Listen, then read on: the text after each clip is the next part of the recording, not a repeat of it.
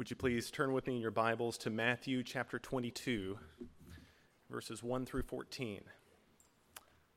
And as you turn there, the children may now be released for Children's Church.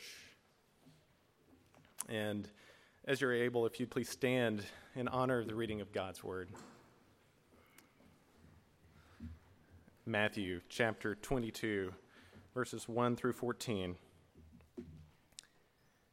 And again, Jesus spoke to them in parables, saying, The kingdom of heaven may be compared to a king who gave a wedding feast for his son, and sent his servants to call those who were invited to the wedding feast, but they would not come. Again, he sent other servants, saying, Tell those who are invited, See, I have prepared my dinner.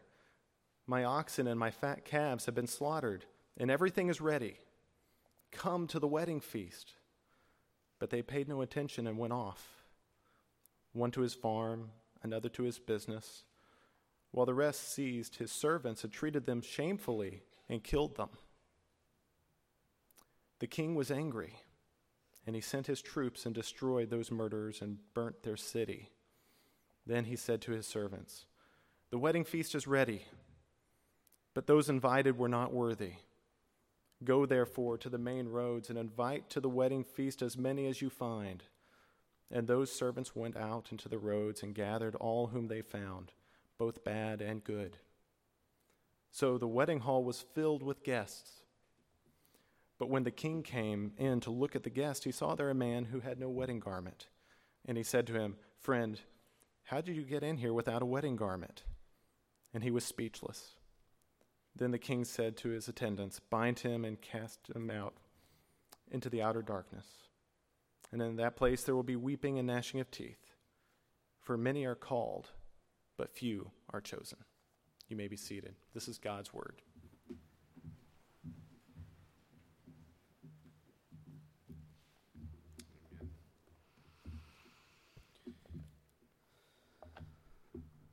Everybody good?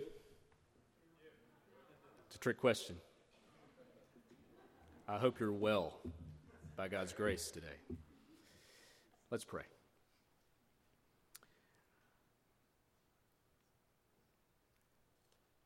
Lord, as we turn our attention now to your word, we do so dependent upon it for instruction and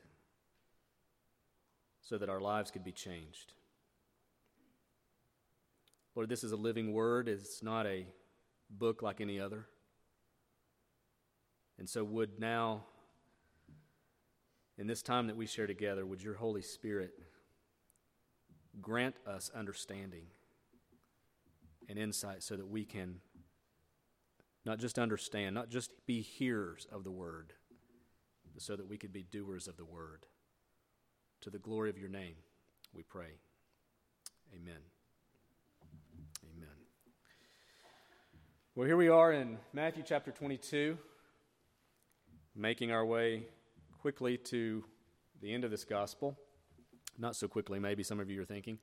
Uh, we do plan to um, continue our exposition of Matthew, and I think sometime this summer we'll be uh, completing uh, our journey. I know that we started Matthew before we launched as a church, and so I was prayerfully debating do I continue in Matthew or not, and in talking to many of you, several of you said, Why would we stop? And so we continue our journey through Matthew. Matthew chapter 22.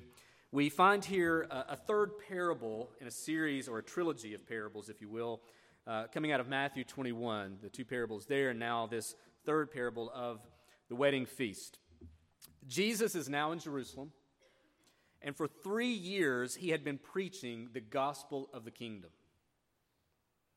He had raised the dead, healed the sick, stilled storms, multiplied food for thousands when there was only a little.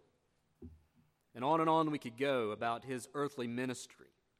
For three years, he preached and he did miracles and continued to gather his disciples and invest in his disciples. And three years later, now in Jerusalem, all but a small band of Jews had rejected him. Even though he had offered himself and presented himself as the one who had certainly fulfilled the messianic promises. His own people had largely rejected him. So, the two parables that we looked at last week and the one that we look at today are, are parables that are really describing and confirming this rejection.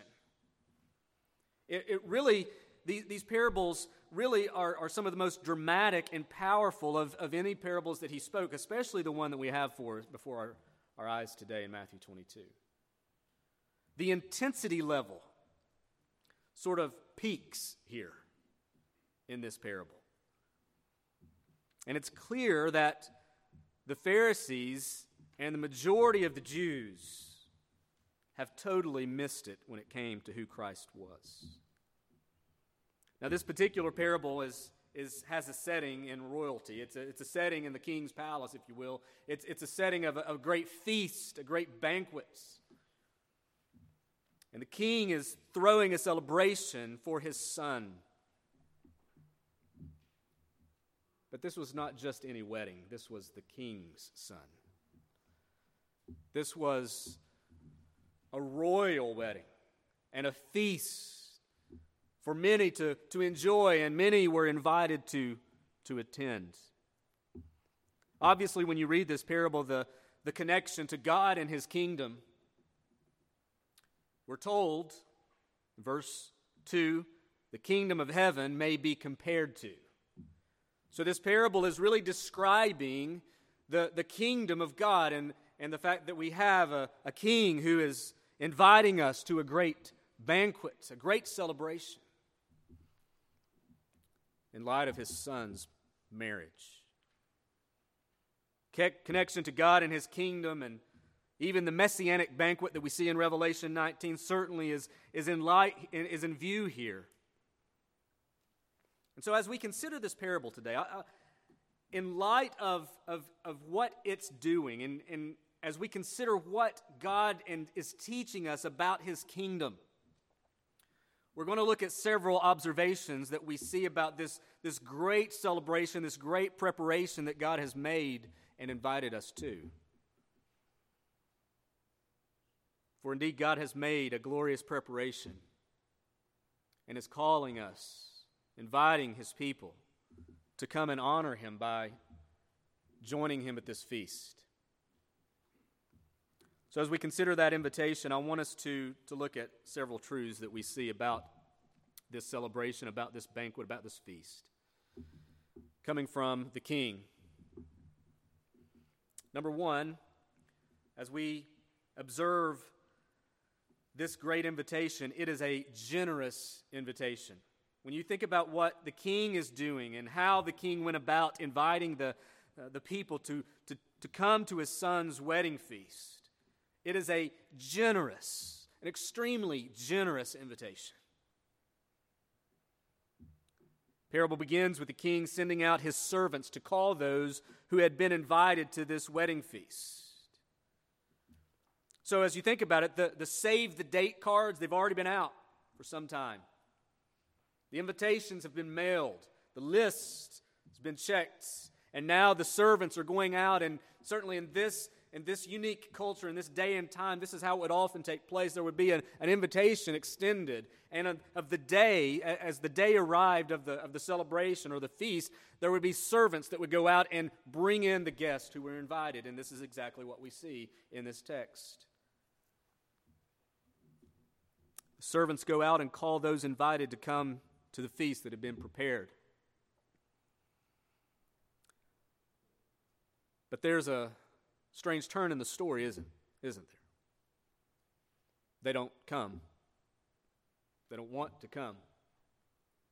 So the king sends out more servants to invite them again. This time, maybe if I detail the menu, maybe that was what was missing the first time, right? So he explains listen, I have prepared my dinner. My oxen and my fat calves have been slaughtered. Everything is ready. And again, they're not interested. Now, I want you to skip to verse 8. We're going to come back to the ones in between, but skip to verse 8. After this second rejection, he said to his servants, The wedding feast is ready, but those invited were not worthy. Go therefore to the main roads and invite to the wedding feast as many as you find. And those servants went out to the roads and gathered all whom they found, both bad and good. So the wedding hall was filled with guests. Once it's clear that, that list A was not coming, he begins to open his invitation to any and all who would come. And we're told that the wedding hall was filled with guests in verse 10. Now, obviously, this banquet is symbolic of, of God's kingdom. We're told that in verse 2, and, and the king represents God. So we, so we learn some, some important truths about God's invitation here that's a very generous invitation and, and what makes it so generous. A couple of things that you see here that, that, that magnify the generosity of, of the, the king's invitation. Number one, we see the provision of the king. The provision of the king. The setting is, is the king's the king's wedding hall, the, the, the, the banquet hall is, is prepared, and you, you can just imagine the, the royalty and, the, and all, of, all of the preparations that have been made. This is a great feast filled with all kinds of food. Likely, this is descriptive, many think, of the kingdom in its final phase when we shall enjoy the blessings of Christ and his rule in the new heavens and new earth. But it's, it's, it's what, what I want you to see here is just the, the care of preparation and, and the, the, the, the royalty and the glory that, that's, that's, that's present in this in this celebration. You know, Isaiah points us to, to that great day in Isaiah chapter 25, verse 6, when we will celebrate the king's victory and see his kingdom consummated. He, he says there, pointing forward in Isaiah, he says, On this mountain the Lord of hosts will make for all peoples a feast of rich food, a feast of well aged wine, of rich food full of marrow, and of aged wine well refined. I know that makes some of you Baptists nervous. That's how God describes his feast. It's a glorious invitation to enjoy a fabulous feast. The Lord is taking meticulous care to provide his best for those invited. One of the Puritans once said this about feast a feast is for love and for laughter, for fullness and for fellowship. Think about that when you're, when you're invited to, to a great celebration that involves food. It's an enjoyable time, right? It's an enjoyable time when you're celebrating, whether it's a wedding or any other context, when you're able to, to gather around the, the table and enjoy the, the provision of food, the presence of love and laughter for fullness and for fellowship.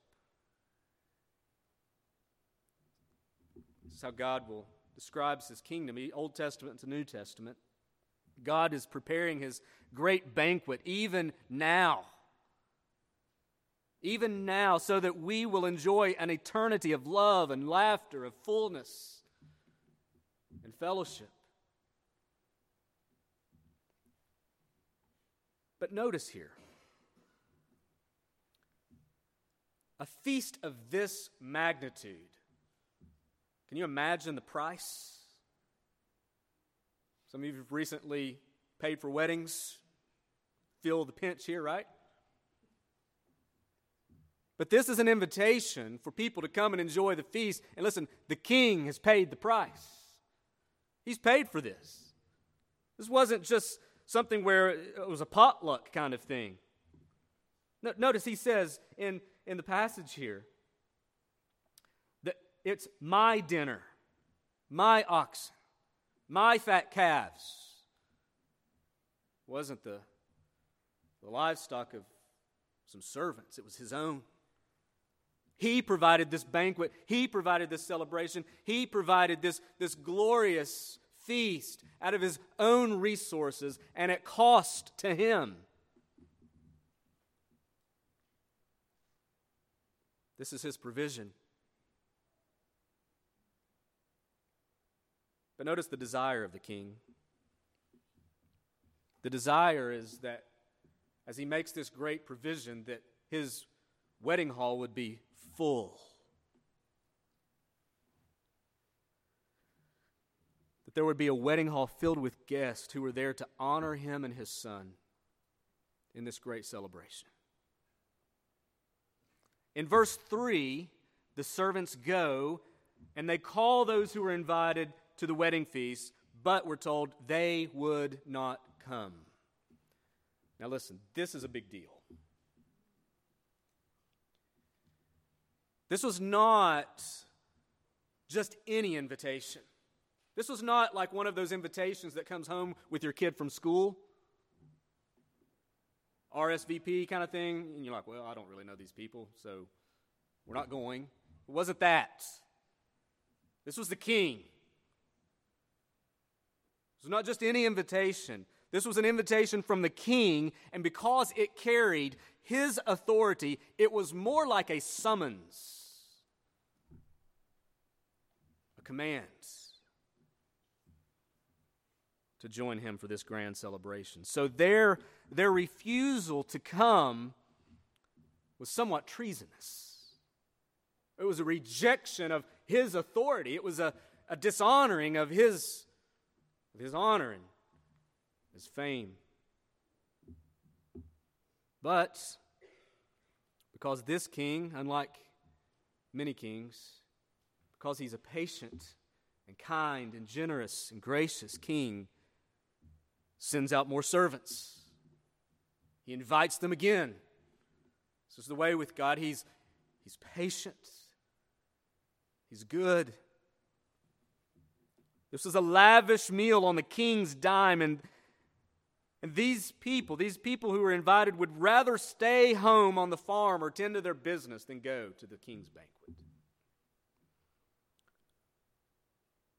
And yet we see this picture of just how gracious God is in his invitation to his kingdom when people respond with no thank you. He sends yet another invitation. Friends, this, we read this parable, and the response of those being invited to us is, is inconceivable. Who would want to miss a, a, a celebration in the king's palace? Doesn't matter if he's a Democrat king or Republican king, right? It's a king. It's a party at his house. He paid for it. Who would want to miss that? But their response is clear. Tell those who are invited the second time, I've prepared my dinner, my oxen, my fat calves. They've been slaughtered. Everything is ready. Come to the wedding feast. Verse 5. But they paid no attention and went off, one to his farm, another to his business. It's obvious that Jesus is using this parable and of those who have rejected the king's invitations as a, an indictment on the Pharisees and probably all unbelieving Jews. But his feast would not be a waste of his time or a waste of his resources. There would be a banquet, there would be a celebration, and that wedding hall would be filled with guests. The king sends his servants, we're told in verse 9, verse 8. Wedding feast is ready, but those invited were not worthy. They have no interest. Go, therefore, to the main roads and invite to the wedding feast as many as you find. Those servants went out into the roads and gathered all whom they found, both bad and good, so the wedding hall was filled with guests. This is most likely a picture of how the Jews' rejection had led now to the Gentiles' inclusion. We see that take place through the rest of the New Testament. But notice here that this invitation that the king had extended to his banquet, to his feast, is now a universal invitation. The free offer, as we now apply this to the kingdom, the free offer of the gospel is in view here. We, we remember back in Matthew chapter 10, right? Verse 6, I think it was. Matthew 10, verse 6, where Jesus told his disciples to go. He sends them out, and they're to go not to the Gentiles, but to the lost sheep of the house of Israel. But by the time you get to Matthew 28, the Great Commission, what is Jesus telling his disciples? Go, therefore, and make disciples of all nations. Of all nations, baptizing them in the name of the Father, Son, and Holy Spirit, teaching them to observe all that I've commanded you. Behold, I'm with you always the end of the age.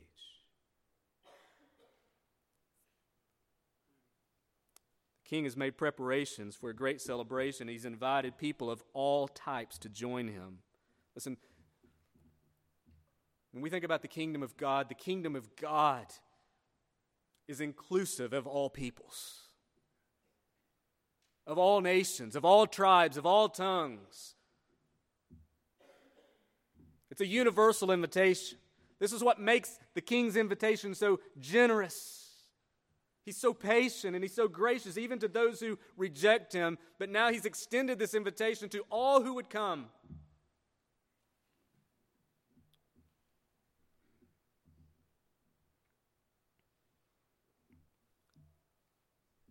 should remind us of how we now, as ambassadors for this king, we are called to invite everyone to join us in this great banquet.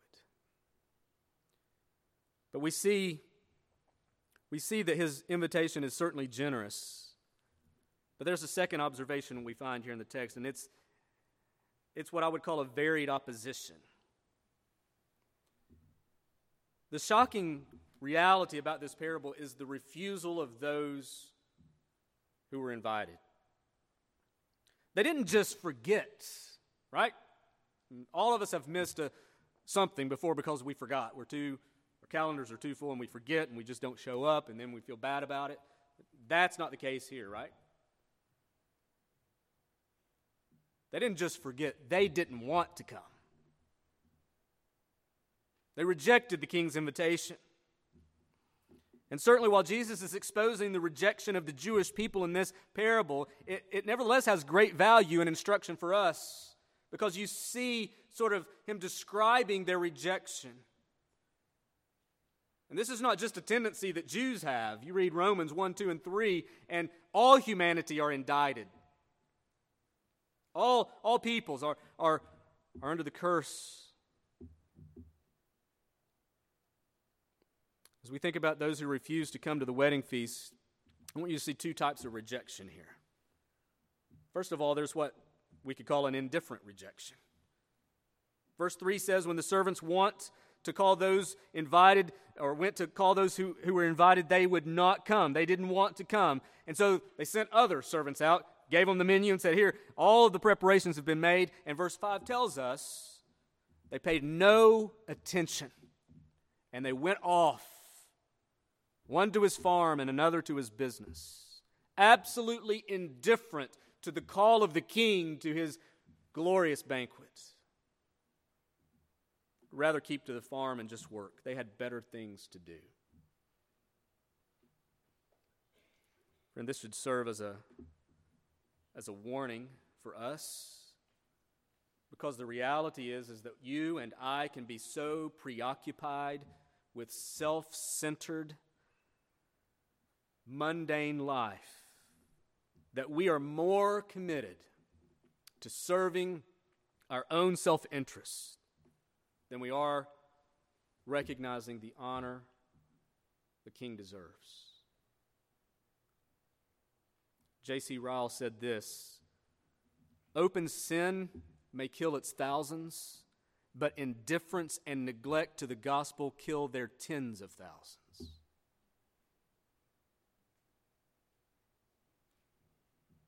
Friends, we were created in the image of God, and we rebelled and marred that image and sought fulfillment and satisfaction and other things. And what we're told in the gospel is that we have all of our needs of fulfillment and satisfaction met in the person and work of Jesus Christ. all your true needs and all your true desires, what, when, when it boils down to what you truly need and how you will truly be fulfilled, those are met in the gospel of Jesus Christ. And yet, there are multitudes of people, maybe some of you, who want to seek fulfillment in everything else but Christ. The problem with indifference is not that we totally lack desire. The problem with it is that we place our desires in other things. It's an uncultivated or a misplaced desire. There's this tendency in all of our hearts that we fill it with work and business and leisure so that we have no spiritual appetite left. Some of you probably heard the famous quote from C.S. Lewis. He said, It would seem that our Lord finds our desires not too strong, but too weak. We are half hearted creatures, fooling about with drink and sex and ambition when infinite joy is offered us. Like an ignorant child who wants to go on making mud pies in a slum because he cannot imagine what is meant by the offer of a holiday at the sea we are far too easily pleased. Far too easily pleased. This type of rejection is subtle and rampant. And because of its subtle nature, it is much more dangerous. It can be found anywhere including a worship gathering like this. Indifference. Maybe you're here today and you've heard the call of the gospel before. You, you, you hear regularly that, that Jesus is, is, is the hope for the world. He is the rescuer of sinners. He is the one in whom our hearts must prize above all else. And maybe you're here. Maybe you're even in this room. And you still to this day think, I just don't get it. I have no desire. No desire to pour out my life into Him. Or maybe you're here today and you have no taste for Christ.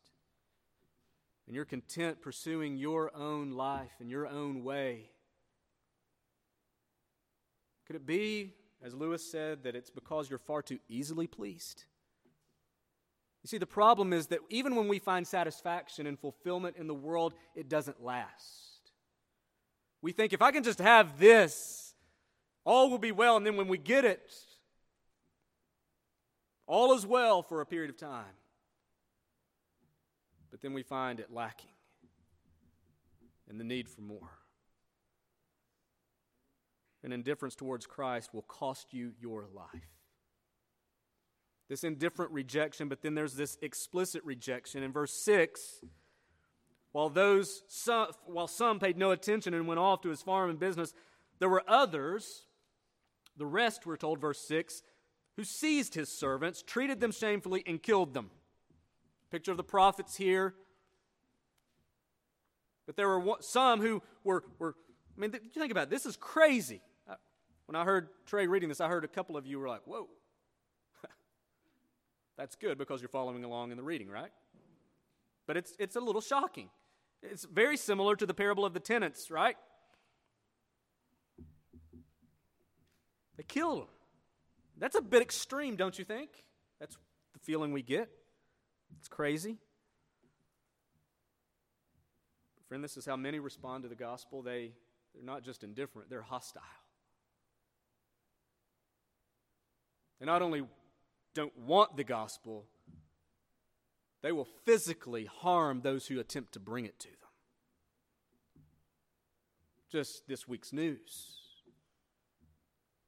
about those dear brothers and sisters, perhaps, were on the raft from Libya, pushed overboard because they followed the Lord Jesus Christ. These dear servants from Ethiopia who followed Jesus.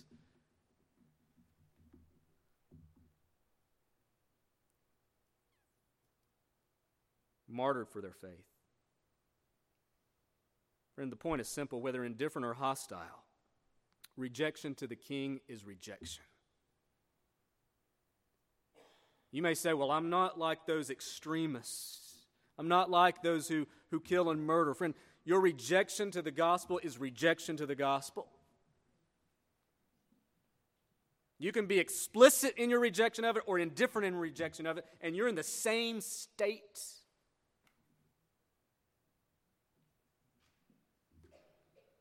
We're told in this text that those who refuse his invitation will be held accountable because remember, I said that this invitation was not just an invitation, it was a summons. And they refused to honor the king as he summons them to this celebration, and they were dishonoring him, therefore rejecting his command. Told that the king was angry and sent his troops to destroy those murderers and burn their city. Very likely that this is describing the destruction of Jerusalem in AD 70, but it could very well be pointing to the future or both. But the point is, it's language of judgment. Rejection of the king will be held accountable. As Jesus points to the killing of these wicked men and the burning of this city, he's, he's pointing to, that there's accountability. Whether you're indifferent in your rejection or you're explicit in your rejection, indifferent or hostile, you will be held accountable. And that is still true.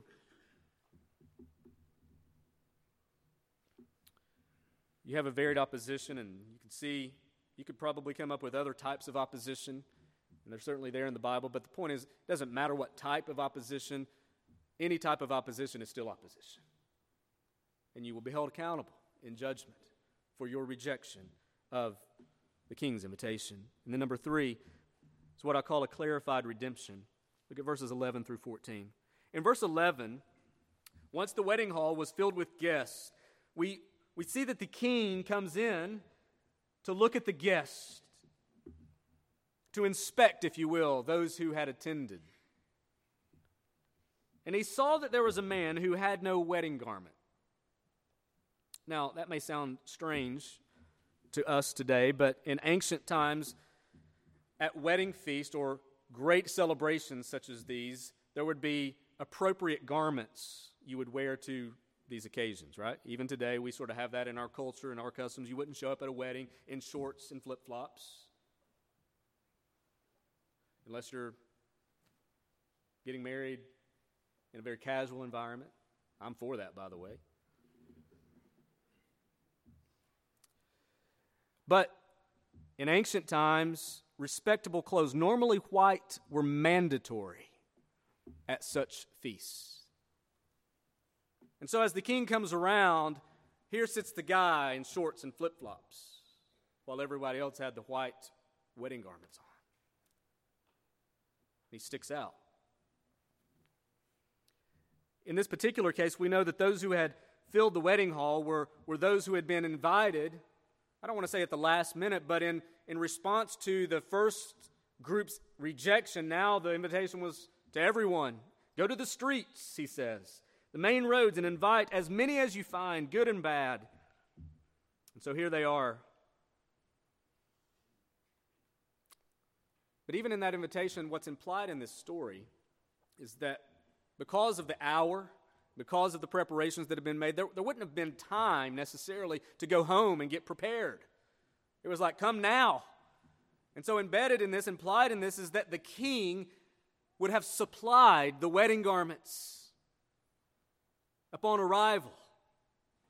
So you'd have gone, gone maybe through this particular hallway and got properly clothed before going on to the wedding hall and enjoy the feast. Well, apparently, this guy attempted to bypass that. And so when the king confronts him, he, in, he confronts someone improperly dressed, and there's no excuse for him to be this way. He said to him, Friend, notice the kindness again, the, the genuine heart of the king. Friend, how did you get in here without a wedding garment? Which at that point, if he would have had a good excuse, right here's the place to give it, right? But the text tells us he was speechless. He had no excuse.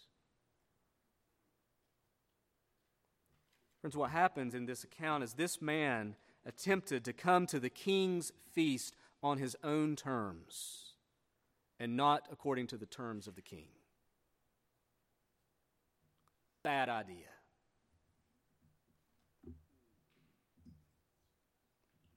We do not come to the Lord, to the king's banquet, however we want. But we must yield to and submit to the terms that he has established. And that means that we must be clothed, not in any attire we want, but in the attire that he requires and supplies. In Isaiah 61, verse 10 I will greatly rejoice in the Lord. My soul shall exult in my God, for he has clothed me with garments of salvation. He has covered me with the robe of righteousness as a bridegroom decks himself like a priest with beautiful headdress, and a bride adorns herself with her jewels. This guest did not properly clothe himself. He was not properly clothed, and therefore he was bound hand and foot and cast into the outer darkness. Clearly, language of judgment. This, this is so descriptive of how someone tries to make their way into the kingdom of God in their own way, on their own terms, and the king confronts them, and they are cast out.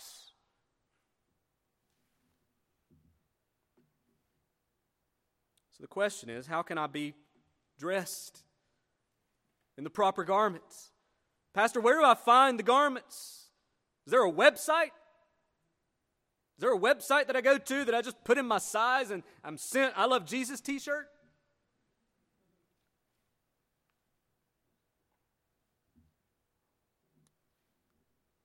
Second Corinthians 5:21 says for our sake he made him to be sin who knew no sin so that in him we might become the righteousness of God. God demands righteousness. And that's a problem because there is no one righteous. No, not one. But listen the wedding garment that God demands, His Son supplies. That is the beautiful reality of the gospel.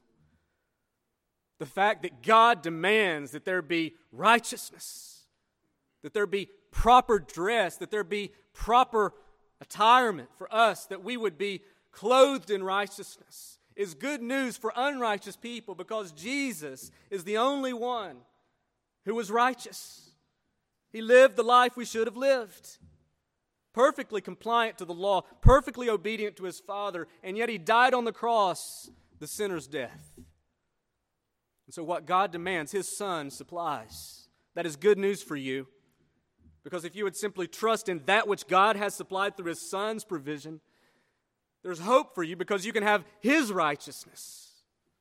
You can be properly dressed on that great day when the King does His inspection. Don't be caught don't be caught on that day improperly clothed, trying to clothe yourself, trying to come in your own terms, in your own way. Come in the way that God has supplied because it's the only way, friend. It's the only way that you will be welcome to this great celebration. That God has prepared for you. He wants you there, but you have to come in the way that He has provided. And all who refuse this invitation, or all who attempt to come on their own terms, there's not a seat for them. But they will be cast into outer darkness in judgment where there's weeping and gnashing of teeth. Very, very descriptive of hell. Final judgment. This parable ends with a summary statement, verse 14. For many are called, but few are chosen. This final statement is, in essence, the moral of the story. And it's a clear, it's a clear statement that, that strikes that biblical balance of God's sovereignty and human responsibility in salvation. Many are called, You're called. You're responsible to respond to the king's invitation. The call goes out, the call continues to go out. But only those who respond and come to the king's banquet, banquet properly clothed, only those will in the end prove that they were chosen. Brothers and sisters, we have an obligation, as Peter tells us, to make our calling and election sure.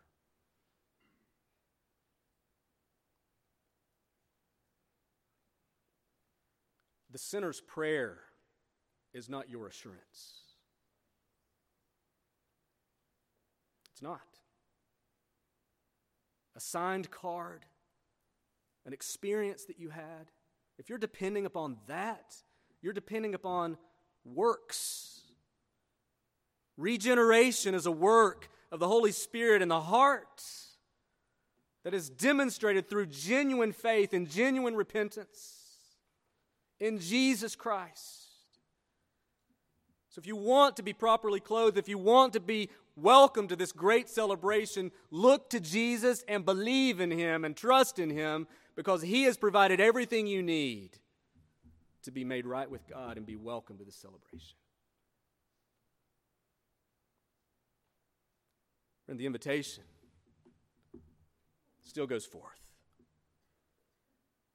There's a feast, there's a banquet awaiting you. Would you come? Are you coming? Are you going to the feast?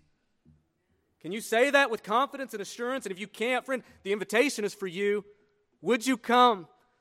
Quit looking to the ways of this world. Quit looking to yourself. Quit trying to make your way there on your own terms, in your own way, by doing what you think is right. And stop it. Stop it and look to Christ.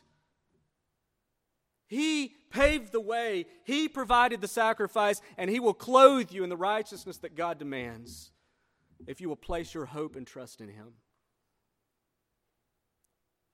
Friend, will you come dressed in these righteous garments? that Christ provides, or do you think you're fine with what you have? Many are called, but few are chosen. Friend, I don't know about you, but I'm looking forward to this great day and this great feast, this great celebration that God has indeed prepared. And He's prepared it for you and for me to enjoy to be present with Him, to celebrate His honor and the honor of His Son, not just for an evening, but for all eternity. A never ending banquet of joy and fellowship with the King. Will you be there? Only by Christ. Only by Christ and only through Christ. Can you come? Let's pray.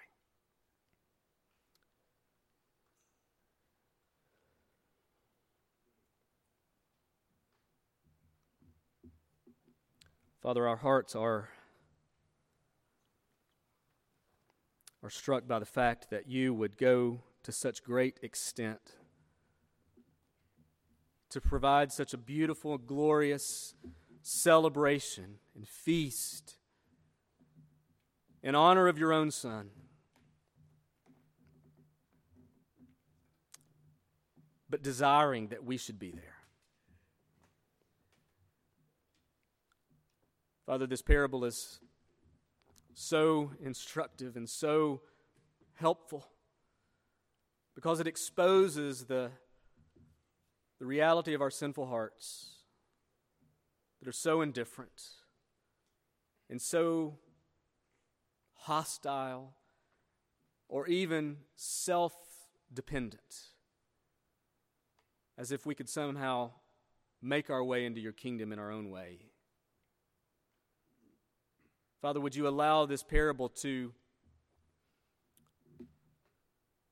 to powerfully confront us so that we would respond in faith and repentance Lord, would you not allow anyone in this room today, would you not allow any of us gathered in this place today to be like those invited that have no desire to come?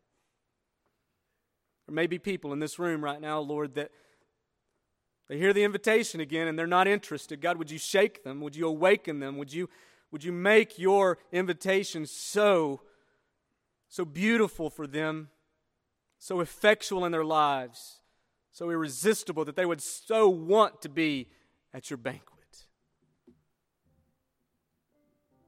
God, would you stop them from running? Would you stop them from being indifferent? Would you stop them from seeking satisfaction and fulfillment in this world?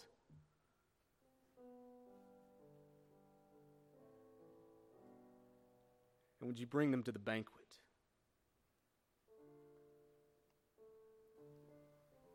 Father, would you help those of us who have been invited and responded